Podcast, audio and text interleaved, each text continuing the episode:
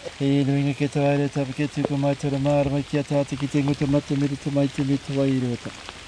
Ara mai te wai iruata pu waka ki a te ngā kō tāna waka pono waka iri iro ti a te kāparo tu waraha. I'm in a rainy patch of bush on a small block of land near Tauranga in the Bay of Plenty. With me is Rob McGowan, a teacher of Rongoa Māori. Rob runs workshops on traditional Māori medicine in this block, and they all begin with a karakia. E te atahare mai koe te rohi a tēnei wāhi pai ki tāwiti ngā rori katoa atana. Kia noho ata e reku ki rot hei tia kia mā te te rangi Māori tanga kia nono te wata wai kiranga kia mātou. Mā hehu karani tō mātou are ki. Amen. Mau mai haro mai. Rob is Pākehā. Over the last 20 years, he's run courses on rongo. He's also dedicated himself to preserving and restoring the bush as the healing cloak of the land. It has become a life mission. Sure, a little piece of paradise in here. A Little piece of paradise. And the thing is, Te Karakia connects us. Connects us to the whenua, connects us to the people who have been here a long, long time ago. You know, uh, but I don't think we should get too connected today because we're going to get washed away. That's good. But, but you know, uh, when we get a big rain here, there'll be a river running through here. You know, uh, the whole purpose of the vegetation is to stop the hillside from ending up in the river. Sure. You know, but if you look into that bush, see that should be full of of, of um, supplejack. Gone. You know, and the supplejack feeds the, the, the kereru because the berries are always there. So uh, the kereru can't live here because they've got no food when nothing else is around. You know, it's all those connections that we've got to. You know, it's like going off to town without in your kilt without your underpants. You know, you're vulnerable. and, and, and, and so, so often I'm saying to people, in terms of restoration, our bush has got no underpants, and everyone gets the message. You know, because it's these secondary species that enable these big species to thrive. Rob says native plants are disappearing at an alarming rate. Up the path is his nursery, where he propagates many of the plants he needs. Nurseries, firstly, to one revegetate this place, two to because I haven't got time to get the plants I use for medicine, I decided I'd grow them. And so most of the plants that I need are actually growing here. The second thing about the nursery is to grow plants for our care group. And because some of them are a little bit tricky, um, I do a lot of the propagating here. And up the top of the valley here, about 3k from here, is the Kaiate Falls, which is a spectacular set of waterfalls. And uh, I suppose the big aim is uh, to make our little Waitao stream safe so the kids can actually swim in it. And, and so we're making good progress with that. Right. So it's, it's basically um, in our own sort of backyard sort of way buying into that, that big vision that so many New Zealanders have to actually bring back the birds, uh, bring back the whitebait, uh, bring back the things that we actually treasure, and through the community group that does the work, bring back the whole idea of a rural community. Can we have a bit of a look at some of the, Yeah, the things yeah. you've got here? Yeah. Another reason for this site here is as many different species as I can fit into it so that people can actually get to know them, to see the differences, and, and really switch them on so that they know what they're walking past, So recognising recognising what them. you're dealing with. Yeah, because you could be an expert in killing possums, but how do you know in actual fact that you're achieving anything? By seeing what's coming back when the Yeah, possums go. yeah. And by, see, that's a little fuchsia on the ground. New Zealand has a distinction of having the biggest fuchsia in the world. It's the kotukutuku, you know, those lovely berries that you can eat. And the smallest. It's a ground cover. Right, because I'm looking at it and think it's thinking it's a weed, Rob. Indeed, indeed, indeed. a weed is a plant that grows where you don't want it. You know, so Pinus radiata can be a weed or it can be New Zealand's biggest export. You know, uh, Manuka can be a weed or the thing that's going to make you rich. You know, it, it's all a matter of perception. And to me, a weed is a plant that's actually out of place. You know, the whole natural world should be in a balance. If one species becomes dominant, that's normally an indication that the place is out of balance and something's going wrong. So it can be a symptom of of of uh, ecological deterioration, shall we say? Rob's interest in the bush goes back to an experience he had when he was still very young. I've always been a, a plant person. You know, I've always say this. The beginning for me is going for a walk up north as a five-year-old with with um, one of those old tarara gentlemen uh, up Mount Auckland, which is up uh, north of uh, of Kaukapakapa. Uh, Pukeatua, I think, may be the name for it. Um, because it's called Mount Auckland because at night time you could see the lights of Auckland. this is back in the early 50s, you know. And on the way up, he stopped and he came to a nikau palm, pulled off all the branches and got this white stalk out the middle and gave us a piece to eat. And it was lovely. Uh, and I've never got over it. You know, uh, I've never ever eaten it since because it does kill the tree. But that really was the thing that made me aware of what's around me. In the 1960s, Rob started his training for the priesthood. His first posting was to work with local people in Whanganui. It was here that his real education about the bush began. Um, they told me that my first job was to learn to speak Māori. How did that work? Well, I was staying in the presbytery in Whanganui and they were making piupius. And I thought, well, that'll be the old ladies making the piupius. And um, and that's where you hear the Māori spoke, so I decided I'd go and help them. And then uh, the story was who was going to go up the flax to get go up the river to get the flax for making the piupius, who's going to take Auntie Rua up there.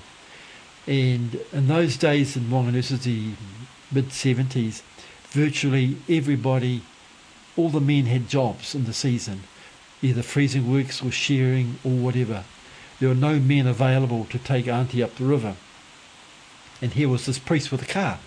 So I got the job of taking Auntie Rua Henare up to Ranana to collect, cut flax.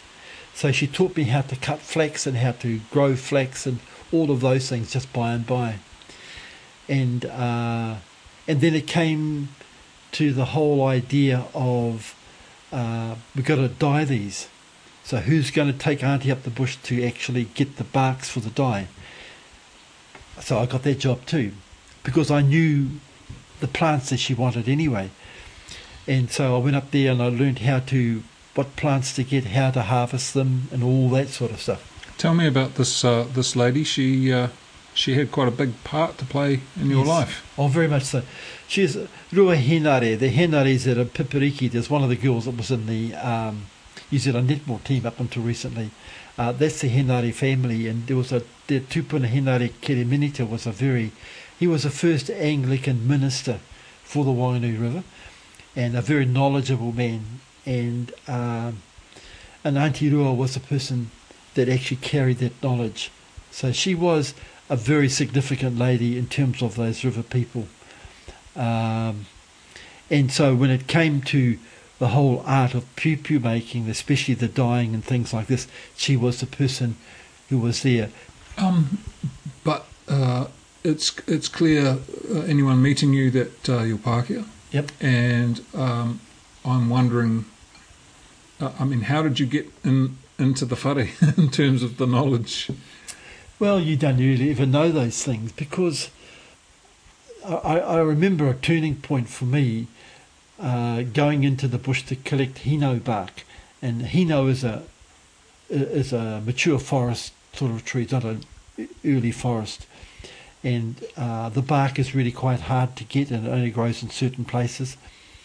And going into the bush at Atene with Auntie Rua to collect the hinau, and I said to her, It's me, young fellow in my 20s with my machete.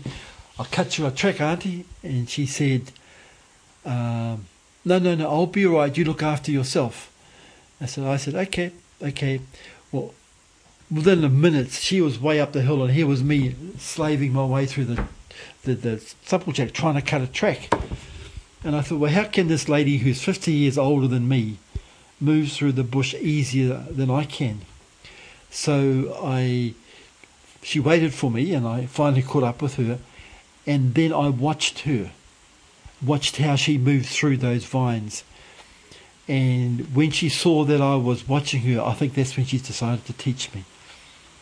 You know, because uh, the thing about it was, uh, who was a safe person to teach? You have to be a person that can tell one plant from the next. Because she told me that uh, she destroyed her father's book with all his writings and because she was scared that someone would read the book, not know the plants and poison somebody.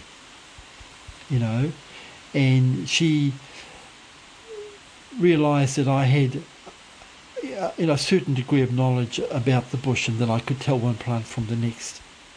And so it got to the stage if she needed, someone came to her for for rongoa, she'd ring me up and say, next time you're going past such and such, will you collect such and such? And I would actually collect the leaves she wanted. And normally I'd leave them on, on her back porch on the door handle in a plastic bag because often she was away working. She's still working as a cook for a shearing gang. Um, but gradually, gradually, uh, she started to deliberately teach me. And, and, and, and that's how the journey began. It's, it's a series of coincidences. What do you uh, think made Auntie Rua um, uh, be of a mind to uh, to share her knowledge with you? Well, for one thing, was I was a priest, you know, um, and and that for the people on the river, that that was something very very significant. Um, you understood the spiritual. Yeah, because you know the foundation of, of traditional Māori medicine isn't plants; it's wairua. And, and and they used to say to me because I was always asking questions about plants, and they say, "What do you want to know about plants for? You already got the main medicine." And and it actually uh, took me a long time to realise what they said. You know, some people learn because they're told and they remember, and other people learn the hard way. And I'm really good on that score. Were you conscious of being given a treasure and, and needing to look after it and be careful how you passed it on yourself? Very much so. You're given a treasure, you're given a responsibility. Um, that when I left Wanganui, uh, the old ladies were very, very clear. Um, what you have comes from us, comes from the river. You are not to share with anyone who does not whakapapa back to the Wanganui River. And for quite some years, uh, I, I stuck to that very, very strictly. And it was only after here in Tauranga when Te Kiria, Te asked me to teach the people here, some of his people from Ngati Hangarau, um, I, you know, then I went back and asked them. Um, that, that's only then that I started to teach because what they said to me was, uh, you be very careful uh, because people will take the knowledge from you and throw you away like a bit of waste paper. Those are more or less the exact words. And, and, and so at least I was within the context of Wanganui, those people would look after, would, would, would protect me because when you uh, carry knowledge, there's pressure put on you, there's demand put on you, and and um, I guess they want not wanting me to go into areas where I didn't have support. But but just in, just in practical terms, Rob, uh, are there medicines in the bush that, that, that everyone are allowed, you know, Pākehā and Māori? Oh yeah. Give me examples. Well, eh, look, eh, eh, early days, if you're living on the land, you know things. You know, for example, uh, picking asparagus in Hawke's Bay, and you get go through the, the stinging nettle. You you get a, a dock leaf and scrunch it up and rub it onto your stinging nettle. I mean, uh, if you've got a toothache, you can actually make a little wad out of a kawakawa and chew on it, or scrunch up the leaves and rub it onto your skin. Uh, the flax jelly or the mamaku shoot for, for sunburn. there there are so many practical sorts of things that people do. You know, cobweb for a cut. You ever tried that? You know, if you get cut, you put a cobweb. on it, Not only does it stop the bleeding, but it actually anaesthetizes. It, it, it sterilizes the wound. You don't get infection, even if there's flies and all sorts of insects stuck in the cobweb. It's amazing how how it heals. Now, um, I suppose everybody that lived in the landscape knew a whole lot of things about what to do when you have a little incident or you get sick and things like this. Uh, koromiko when you got the runs, you know, diarrhea. Um, And you know, aside from those quick remedies, uh, were, were there other remedies like uh, were there remedies that were a little bit more you know significant for more Yep. bigger injuries? Um, to understand the rongo, you need to understand the world in which rongo sort of developed.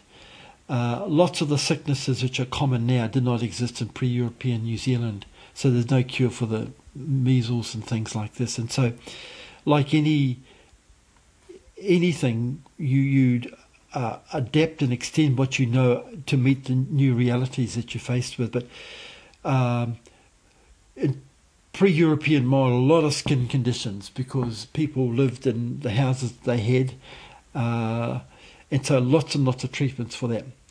Uh, very active people outside, lots of treatment for broken bones, for um, all those falls and breaks and injuries, uh, very, very much there. Lots of chest complaints. So, again, that was something that was natural fact. And as things have developed, um, there were ways of responding to quite chronic conditions. So you uh, do you do you use it on a daily basis for yourself and your family? Um, on a regular basis, not on a daily basis. Like when springtime comes through, um, I will usually cook up the kumaraho and drink that because it seems to doesn't take away the hay fever, but it reduces the the energy of it. Depending really what the need is, mingimingi for, for chesty things. If I've if I've got uh, chest issues, I'll normally put mingimingi with the kumaraho because um, it seems to add a little bit extra. They all got their own special ways. So basically, uh, you started off as a Catholic priest, were given this gift of knowledge and the language at the same time. Yep. How do you view yourself in that world?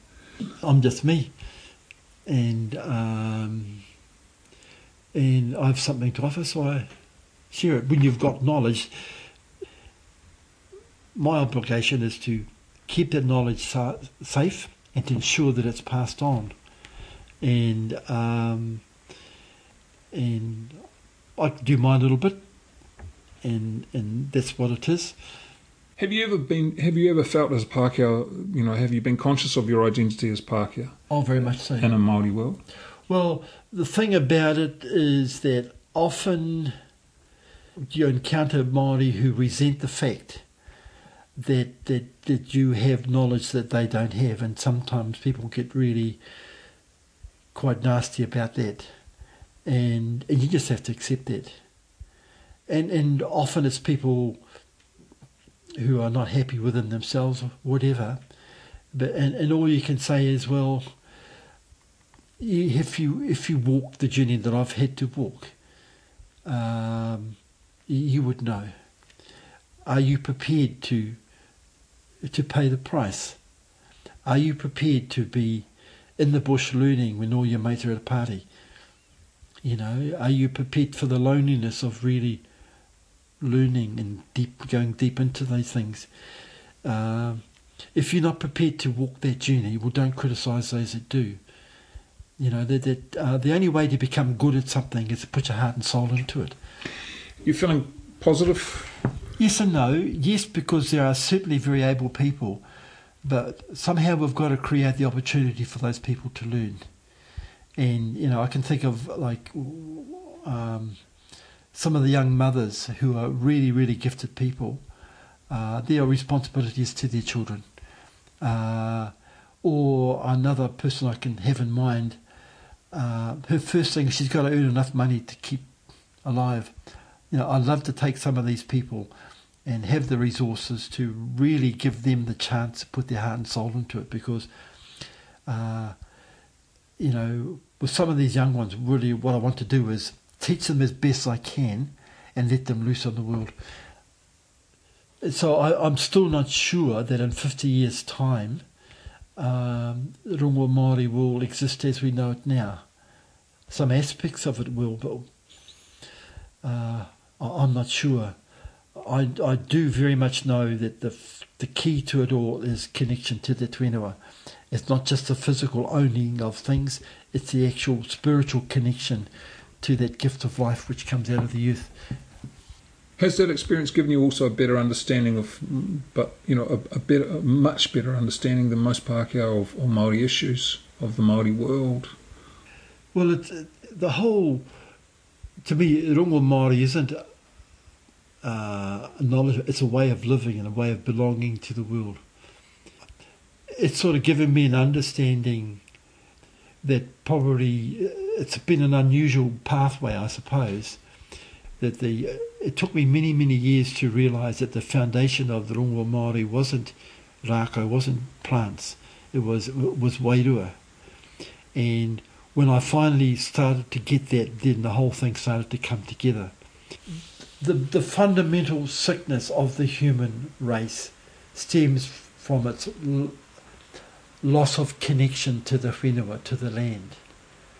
That as a, as a species, we have a, an amazing ability to forget that our gift of life comes from the earth, and that if we don't look after the earth, uh, we have no future you know, my journey, I suppose, in Te Ao Māori um, has made me realise that much, much more than ever.